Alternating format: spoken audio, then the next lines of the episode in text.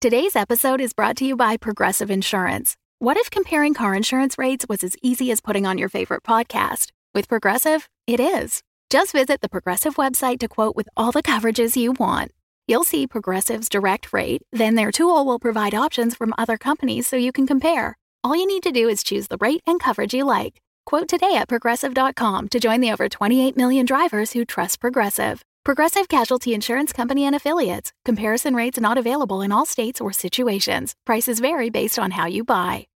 If you're enjoying Unwell, you should also check out World Gone Wrong, the new show from the Unwell team. World Gone Wrong is a cozy chat show hosted by best friends Malik and Jamie, set in a wildly fictional world. Malik and Jamie were roommates when the world ended. Now, separated by half the country, literal acid rain, werewolves, aliens, and more, they start a chat podcast to stay in touch and work through the increasing uncertainty of their new apocalyptic reality. Each week, Jamie and Malik will tackle topics like Should I change my office hours to accommodate vampire students? What if the body snatcher that took over my ex is nice? When did the kudzus start humming like that? Malik and Jamie are here to help. World Gone Wrong stars Michael Turrentine, who plays Wes in Unwell, and Hillary Williams, who plays Joey. Learn more at audaciousmachinecreative.com and stay tuned for a trailer at the end of the episode. Listen to World Gone Wrong wherever you get your podcasts. Hello, folks. This is Eleanor. While we are still on our mid season break, I am here to share one of my favorite fiction shows. Today, we've got the first episode of Greater Boston, an indie full cast fiction podcast. It's an alt universe urban fantasy in which the Red Line subway secedes to form an independent city that roams beneath the streets of Boston. Now, I will admit, I first got sucked into this show because I grew up in the real life Greater Boston area. But I promise this show has something for everybody. It's so delightfully weird, surprisingly moving, and satirical. So, even if you aren't from Boston and you don't feel deeply seen by the long running Matt Damon jokes in the way that I did, I promise this show has something for you.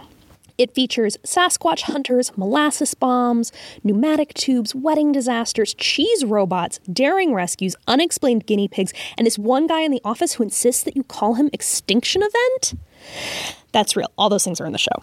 Greater Boston already has three seasons out for you to binge, and one of the things that I really love about this show is how it builds from a monologue driven piece to a deeply complex, full cast, dialogue driven show. So please give it a try. You can find Greater Boston anywhere you get podcasts. But for now, enjoy this episode. What I love about Boston is that we're such a close knit little city. Boston's kind of like one of those cities that's like, oh yeah, they have history there, but we're so cute. I think we're a cute city. I don't know how else to say this, but I love li- being being from Boston because it's like you've heard about me. One, you've heard about us. Everybody hears about Boston. Everybody knows Boston. There's something of like a clean, like an ocean taste to us. I guess it's like when you eat a clam, it's like we're that clean. Braintree, Peabody. Haverhill, Lowell. All right. Leominster, Fall River. Cambridge, I can't Quincy, say that one without a Uh, I'm from Arlington. It's impossible. Framingham. Newton. Lynn. Worcester. This is Framingham. Waltham. Quincy. Arlington. Waltham, Revere. Somerville, Arlington. This is Leominster.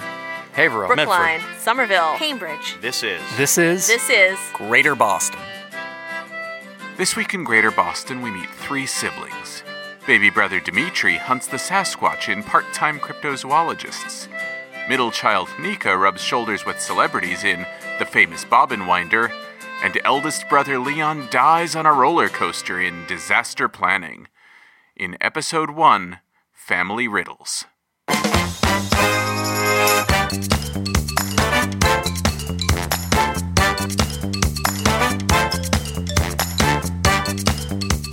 And now, a reading from the Big Book of Riddles by B.B. Bosco.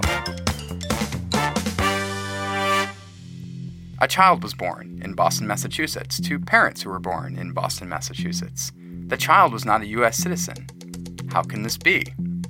What occurs once in every minute, twice in every moment, yet never in a thousand years? Which word in the dictionary is always spelled incorrectly? What can travel around the world while staying in a corner? What gets broken without being held? What always murmurs but never talks? Always runs but never walks? Has a bed but never sleeps? Has a mouth but never speaks? What is greater than God? More evil than the devil? The poor have it, the rich need it, and if you eat it, you'll die. What's always coming but never arrives? He who makes it has no use for it. She who buys it has no use for it. He who uses it can neither see nor feel it. What is it? Remember, page 113 has the answers. No peeking.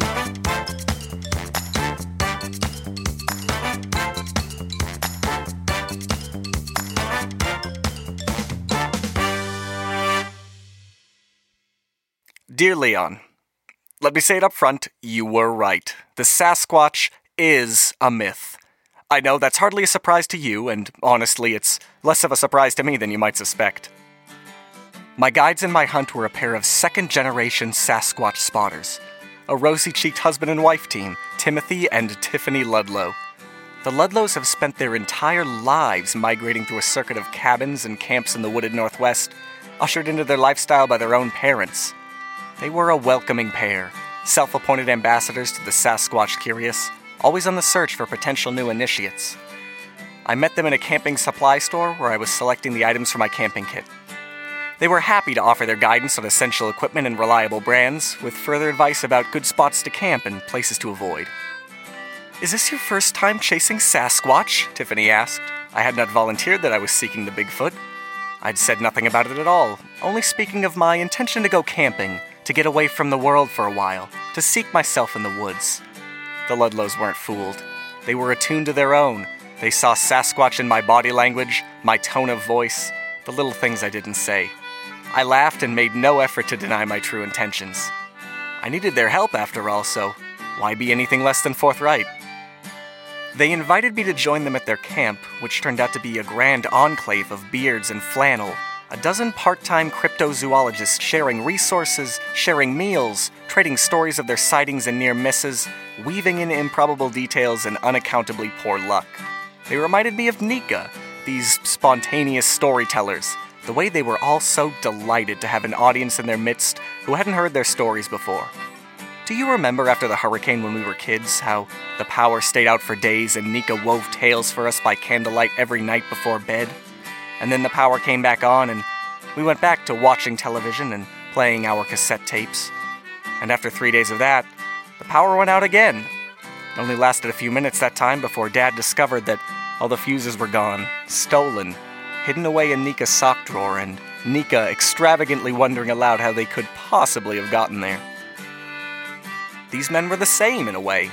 A bald headed insurance adjuster told of the time he spotted just the Sasquatch's hand resting on a fallen tree before withdrawing back into the brush. A portly line cook told of the fresh tracks he found in the mud behind his restaurant, leading from tree line to the dumpsters and back again. A diminutive shop class instructor told of the time he and his girlfriend were parked at camp when they were interrupted by an inhuman cry from the darkness. They all talked of how they would leave their day jobs someday, just as soon as they had the evidence they needed the perfect film footage, the complete fossil, the living specimen. One day soon, their faith would prove out, and the world would acknowledge them. I lived with a rotating cast of these characters for the following six months, each of them taking turns as my guides and companions. They each had their pet strategies, their favorite spotting grounds, some favoring treetop lines, some spelunking uncharted caves, some preferring to simply walk the trails and count on serendipity to deliver the beast to their path. Serendipity never delivered. In the six months I spent searching, I never saw the least bit of convincing evidence, much though my companions tried to convince me otherwise. They showed me animal hair and footprints and broken branches, and none of it justified the claims they'd made. None of it resembled the miracles they'd imagined finding. Once, while perched in a treetop blind, I observed the Ludlows, hunting separately, each approach each other from the woods, close enough to see, but not recognize each other, each mistaking their spouse for something remarkable. That night at camp, they corroborated each other's stories. They had seen it in the same place, hadn't they? by the creek, something manlike, lingering in the trees, peering out at them from behind insufficient cover. They each spoke of being watched by something intelligent. They reported the same furtive, careful posture, timid and curious. They described the same eyes, knowing and generous and deserving of love. What else could it be but the Sasquatch? The other cryptozoologists devoured this story, added their own embellishments how one of them had once found half a footprint in the mud by that same creek, another had picked up the scent of Sasquatch's distinctive musk. They congratulated themselves on this great discovery, this great step forward. They opened beers and box wines and they celebrated. I said nothing of my observations from my own vantage of how I had seen them discover nothing but their own selves. I knew I was done then, but I said no goodbyes, reluctant to explain my loss of faith, my exit from the congregation. Disillusionment has never been a gift worth sharing. That idea probably makes no sense to you, does it, Leon? The truth had been laid bare, the mystery dispelled. That would have satisfied you. More, that would have relieved you. But I was never there for the Sasquatch, Leon. I was there for the mystery itself. That was what drew me. Had I failed to draw a conclusion, I could have happily stayed in those woods for the remainder of my life. Do you remember that book of riddles we shared as boys? They weren't difficult to solve, especially for you. You saw the logic of them, plucked solutions from the nuances of phrasing like an angler pulling fish from the sea. But they got harder as we got deeper into the book. Took you longer to puzzle out until eventually they began stumping you entirely. You sat and thought, five minutes, ten minutes, fixated, but quickly giving into frustration, you snatched the book from me, flipping to the answers at the back, only to find that I'd carefully razored those pages out, tossed them away days earlier. You lost interest instantly, but I continued reading riddles out to you, tormenting you with unresolvable conundrums. I wasn't interested in the answers, only the questions. The riddles I liked best were the ones we couldn't solve. After leaving camp, I hitchhiked to Portland, feeling ready for a few weeks of comfortable living.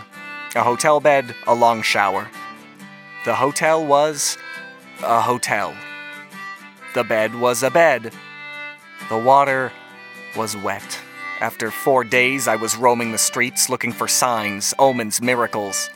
I walked down to the pier to see the ocean, those vast alien fathoms. The depths have always comforted me. That's where I met the man who owns a submarine. Dear Leon, by the time you receive this letter, I will already be gone, down beneath the waves in the company of submariners. I will write you again as soon as I can. Until then, I offer you a mystery. How much of our world has been lost to the ocean? What might still be there? With love, Dimitri.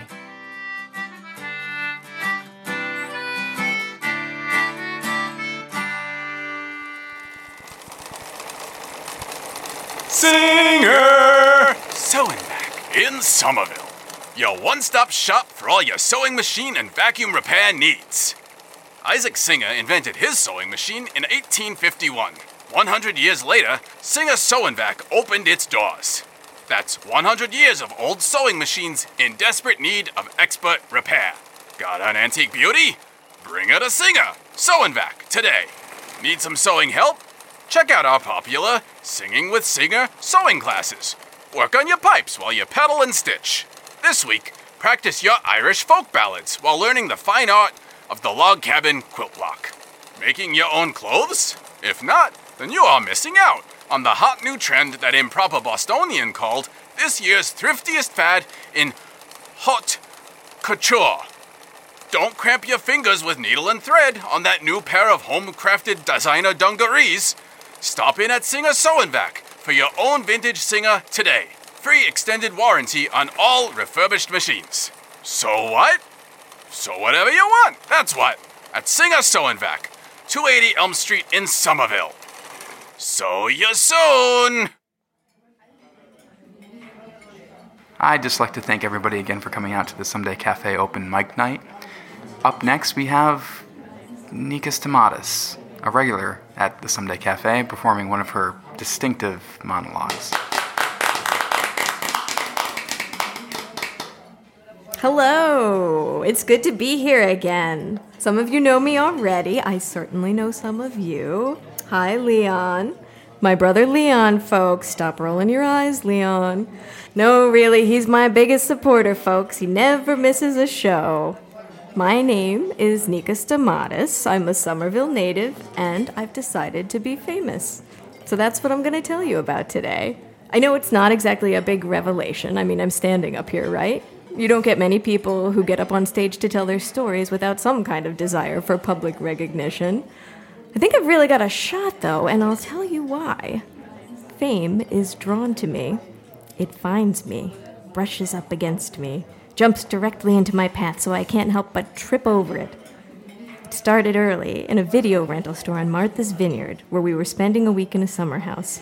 Not our own summer house, obviously It belonged to a rich friend of my mom's, an old money molasses magnate she'd gone to high school with.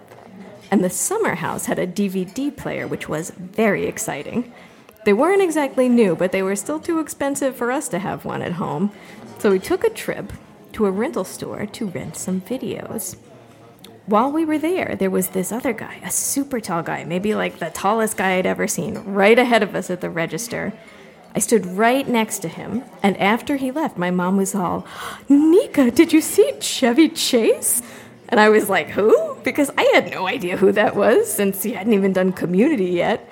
Well, someday you'll remember that you met him, she said, and you'll tell your friends about it. So I guess she was right about that, you know, assuming that I can call you guys my friends. Anyway, I rented Fievel Goes West on DVD. Chevy Chase wasn't in that one. So then came a long dry spell. My high school didn't turn out many celebrities, though some of us tried. I played in a band, the Weimaraners. I figured no one gets more famous than bands, right? Well, maybe if we hadn't sucked, but we totally sucked. Uh, I played drums, and the other five guys all work at Olive Garden. And not even the same Olive Garden. They work at like five different Olive Gardens in five different towns, but all in New Jersey. Not to knock them or anything. I mean, all I do is fix busted sewing machines. Yes, if I seem familiar to some of you, that's probably where you know me from the sewing and vacuum shop on Elm Street. I specialize in bobbin winder repairs. Anyway, my junior year, I got a job at Sew Buttons, that upscale thread shop on Newbury Street. The same shop where Matt Damon bought all the thread he used to make his tux for the Oscars the year that I worked there. The one with the blue fiber optic weave that flashed messages about water charities? But anyway, fuck if I ever met him. I started out on the sales floor trying to upsell trust fund students from premium cotton thread to artisanal distressed silk. But I'm total crap at sales, so I got shuffled into the back to maintain the machines. That's how I first started learning about sewing repair. A few years after that, my brother Leon went to college, only one of us to do that. I never saw college as a step along the path to where I was going. Our baby brother Dimitri practically lived at the library. Like, he even had one of those special library cards that lets you stay in the library overnight to keep reading. But he never had much patience for formal education. They're too focused on getting the right answers, he always said. Like, getting the wrong answer is something to aspire to. But anyway, I visited Leon a couple of times, which brought me to the office of Professor Frakes. Professor Frakes was an English teacher, and sometimes he drank coffee out of his son's head, which was weird, but not that weird, because lots of people drank coffee out of his son's head. His son was Commander William Thomas Riker, first officer on the Enterprise. And they used to make coffee mugs shaped like his head to sell at Newbury Comics. I never really watched Star Trek. That was Dimitri's show. But to someone like me, who just wants to be famous, you can't really beat the prestige of having a mass produced coffee mug shaped like your head. So Professor Frakes was a pretty big deal in my book. So, anyway, this one time, I walked into the office of Professor Frakes and I tell him, Professor Frakes, there's a student open mic, you should come. And he just says, no. And then he scowls at me the same way he must have scowled at his son when little Jonathan announced that he wanted to grow up to be a TV astronaut. And the longer he scowled, the more famous I knew I would someday be. After high school, I was friends with a guy who was making movies, and he cast me in one of them. And that's how I met Rob Zylowski. Rob played an evil clown, and I played his captive videographer. And at the end of the movie, the clown beat me with my own camera. Kind of a whole extreme shaky cam thing until I coughed up a frozen meatball soaked in warm jello. That was supposed to be the special effect. Like, if enough red sugar water dripped off the meatball, it would look like I had coughed up my guts after the beating. But mostly it still just looked like a meatball. That movie did not make anyone famous. But then, Rob Zylowski was in another movie called The Princess Diaries, and that movie did make somebody famous. Rob played the pizza guy, and a teenaged Anne Hathaway played a princess, and Rob delivered a pizza to teenage Anne Hathaway's love interest. Rob didn't make the pizzas, he just delivered them. That was his dialogue.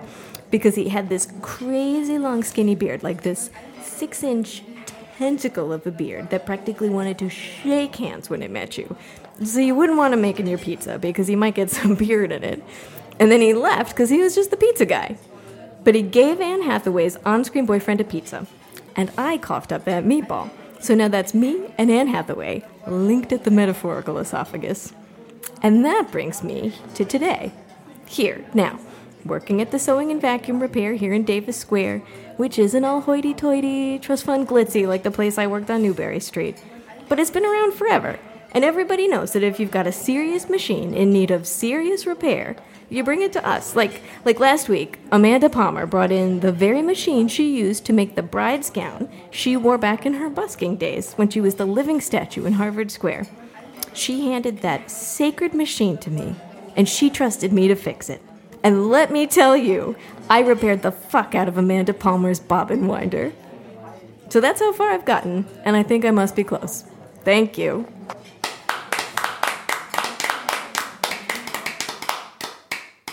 Um, do you know any good riddles? I don't even know what what do you mean by like like a little like fancy rhyme here. Like what are you talking about? A riddle, you know. Yeah, there's one that I can't say. Um, that she saw one by the seashore. Oh man, I always mess it up. What do you call a clairvoyant dwarf who's missing? Okay, what has four legs, and then two, and then three, and then four again? I think. She she sells she sells by the seashore. A small, medium, at large. That's the only one I can remember. It's not good, but When you're a baby, you crawl on all fours, and then when you're a man, you have two legs, and then when you're an old man, you have a cane, so three legs, and then back to four because you're dead. I don't know. she she sells she sells by the seashore. I feel like I'm repeating it. Like You know what? Maybe I told it wrong. I don't know. It's I'm a little confused. Um, yeah, you're in a house with no windows and no doors. All you have is a table and a saw. How do you get out of the house? You cut the table in half. You put the two halves together. Two halves make a hole, and you walk through the hole. Leon Stamatis died on a roller coaster at the age of 32. It was not a dramatic death. His car did not detach from the rails. His body did not loose itself from its seat. His death was quiet, unobtrusive. In that way, you could even say that Leon found the kind of death he'd always planned for. He'd had profound misgivings about boarding the ride in the first place. He'd never been an adventurer, not like his little brother Dmitri, who had disappeared into the mysterious labyrinth of the world, nor a thrill seeker like Nika, who grinned wider for every inch the line advanced. It had been Nika who had goaded Leon into coming here in the first place, escorting him via the red line from Porter Square to Park Street, briefly boarding the green line to reach the government center connection, where they boarded the Stygian blue line, which ferried them mercilessly to its terminus. Wonderland. Once there, Nika insisted that the absurdly named roller coaster be their first stop, pulling him by the cuff of his sleeve. She had brought him out here specifically to cheer him up after the end of his most recent relationship. She saw not so much a responsibility as an opportunity to be useful, and Leon felt obliged to indulge her, to allow her that pride of having comforted a loved one in need. So he put on his smile, took deep breaths, and shuffled along the crowd control maze that guided him toward his destiny. He knew he could change his mind. It's not as though he had inscribed this into his schedule. The trip itself, sure, it was right there in his Google Calendar. Post relationship outing with Nika. Destination Wonderland. But nothing committing to the roller coaster. Certainly not some rickety monster called, good lord, Whirlodon? And if it wasn't on his schedule, then he didn't have to do it. He reminded himself with every step. As he approached the polo shirted teen with the child measuring rod, he reminded himself. As he stepped off the platform into the third car from the front, he reminded himself. But when the shoulder cage descended over his head, he realized he was too late. The appointment was confirmed. He didn't even mind so much that his relationship had fallen apart. He was more concerned about the precarious state of his job. He'd found the relationship stressful. Louisa expecting outings on a moment's notice, to movies, to dance clubs, all the way to the North End for Florentine cannoli at Mike's Pastry. It wouldn't have been so bad if only she had planned ahead, given him a month's warning, maybe two. Heck, he liked North End, where the streets were permanently tacky from the Great Molasses Flood, so you had to slow down your step just a little, or the sidewalks would pull your shoes right off. But Louisa sprang things on him cooking classes, and dinner reservations, and IMAX showings of documentaries about Antarctica. It was too much. The operator released the cars, and Leon was jerked forward. He laughed once, the way a condemned man laughs when he doesn't quite believe what's coming. Nika misunderstood, gave him a nod and a grin. As the car rose, Leon began planning. He would keep his hands and arms inside the car, of course. He would not give up his one means of anchoring himself should the safety harness fail. There weren't any good handholds. Holding the harness itself wouldn't help. If the harness detached, he'd just have a good grip on it as they flew off into the atmosphere together. But there wasn't even a lap bar, since the five point harness was expected to suffice. Leon was not so trusting. He understood the need to be proactive, to ensure his own security. That was why he'd begun job hunting, despite having a job in which he'd been content for 10 years. The publishing industry was shrinking. He had survived the first round of layoffs, but he needed to be ready for the second. The cars clacked, dragged forward by the chain through the ratcheting mechanism of the side rails. He understood that this was a safety system, an assurance that the cars could never fall backwards, simultaneously snapping the necks of every passenger on the train. Understanding made the sound no less ominous. Up they clacked. Up and up and up. He couldn't believe how far up, how long they ascended, whole lifetimes passing while Nika bounced in the seat beside him. He had never been good at anticipation. There was no joy in it for him, only the dread of uncertainty, the panic of surprise. As a child, he had refused to open his own Christmas presents, insisting that Nika and Dmitri do it for him while he waited in the next room with his eyes closed.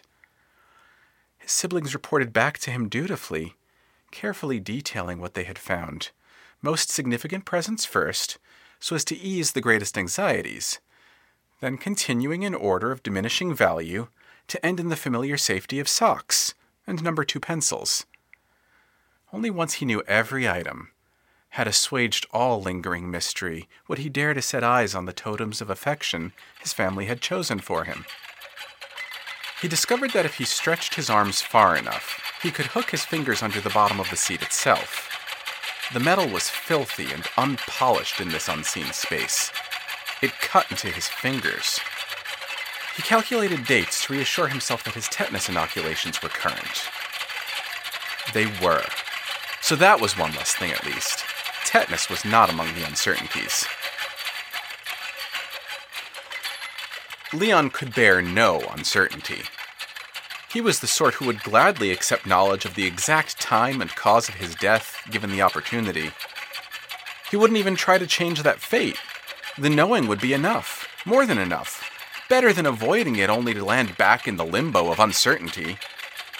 He had even applied for a position at an astrology magazine, not because he believed in astrology, which he did not, but simply because he respected the art's goal the complete elimination of the unknown. A life without surprises, without the unexpected, without unanticipated terrors. However much about the world changed, superstition would always be a constant, perhaps all the more so in times of upheaval. Just look at Dimitri, run off into the woods in search of implausible creatures, or Nika hanging her hopes on chance encounters with famous strangers. Yes, astrology was a counterintuitively solid post to which Leon could tie his ship. He thought about all of that during the interminable rise along the track, but soon enough all that time was reduced to a mere blip, the end come much too soon. As Leon saw the passengers in the head car raise their hands in the air just before disappearing over the zenith of the track, followed by the second car, and then there he was at the peak, looking out over the edge at a 200 foot vertical drop, followed by an array of twists and loops. He tried to make the calculations, to consider how best to turn his body, or shift his weight, or anchor his hands, but he knew it was hopeless. Whatever was going to happen would happen far too fast for any of his careful preparations to mean anything at all. Either his little pod would drive itself into the ground with crushing force, or it wouldn't. It would fly free of its rails, or it wouldn't. It would kill him, or it wouldn't. There was no solution to this puzzle, save to wait and hope. And now here was Nika tossing her hands in the air with no concerns at all. Leon just couldn't do it. He took one look from atop that rickety wave of track, that dizzying array of speed and surprise, and embraced the greatest certainty he could muster. He muttered a single word Nope. Then preemptively expired, willfully exited the world without feeling even the first breeze of dissent.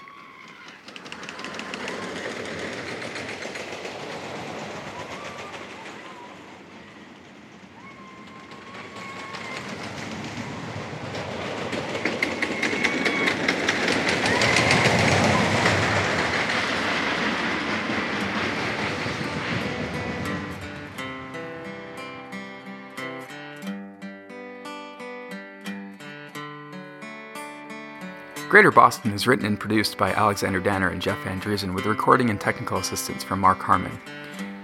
In order of appearance, this episode featured James Johnson as Dimitri Stamatis, Kelly McCabe as Nika Stamatis, and Braden Lamb as the voice of Leon Stamatis. Also featuring Alexander Danner as the narrator and the singer Pitchman, and Jeff Van Dreason as BB Bosco. Interview clips gathered from Greater Boston residents. Charlie on the MTA and the Tosa Waltz performed by Emily Peterson and Dirk Teedy. Additional music and sound effects used from the public domain. Episode transcripts will be posted online at greaterbostonshow.com. If you enjoy Greater Boston, please consider donating to our Patreon campaign and help spread the word by leaving us a review on iTunes or social media. Greater Boston is written in part at the Writers Room Boston, a nonprofit workspace for Boston area writers. Find out more at writersroomofboston.org.